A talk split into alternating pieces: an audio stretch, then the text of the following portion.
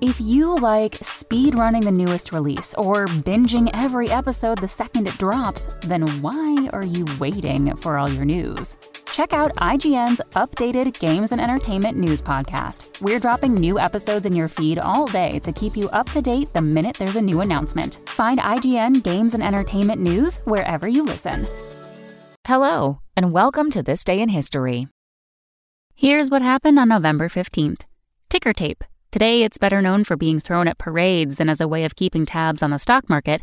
But way back on this day in 1867, the first stock ticker was unveiled in New York City, revolutionizing Wall Street by making up to the minute prices available for the first time.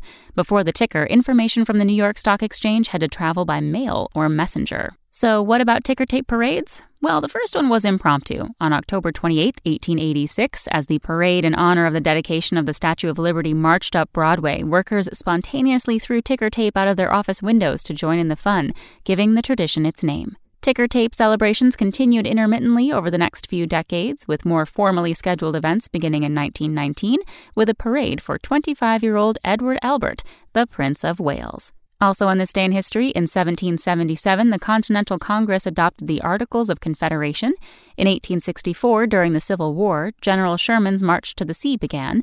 And in 1943, 25 year old Leonard Bernstein conducted the New York Philharmonic for the first time. That's all for today in history. Tune in tomorrow to learn a little bit more about the world around you. And of course, have a great day. SpokenLayer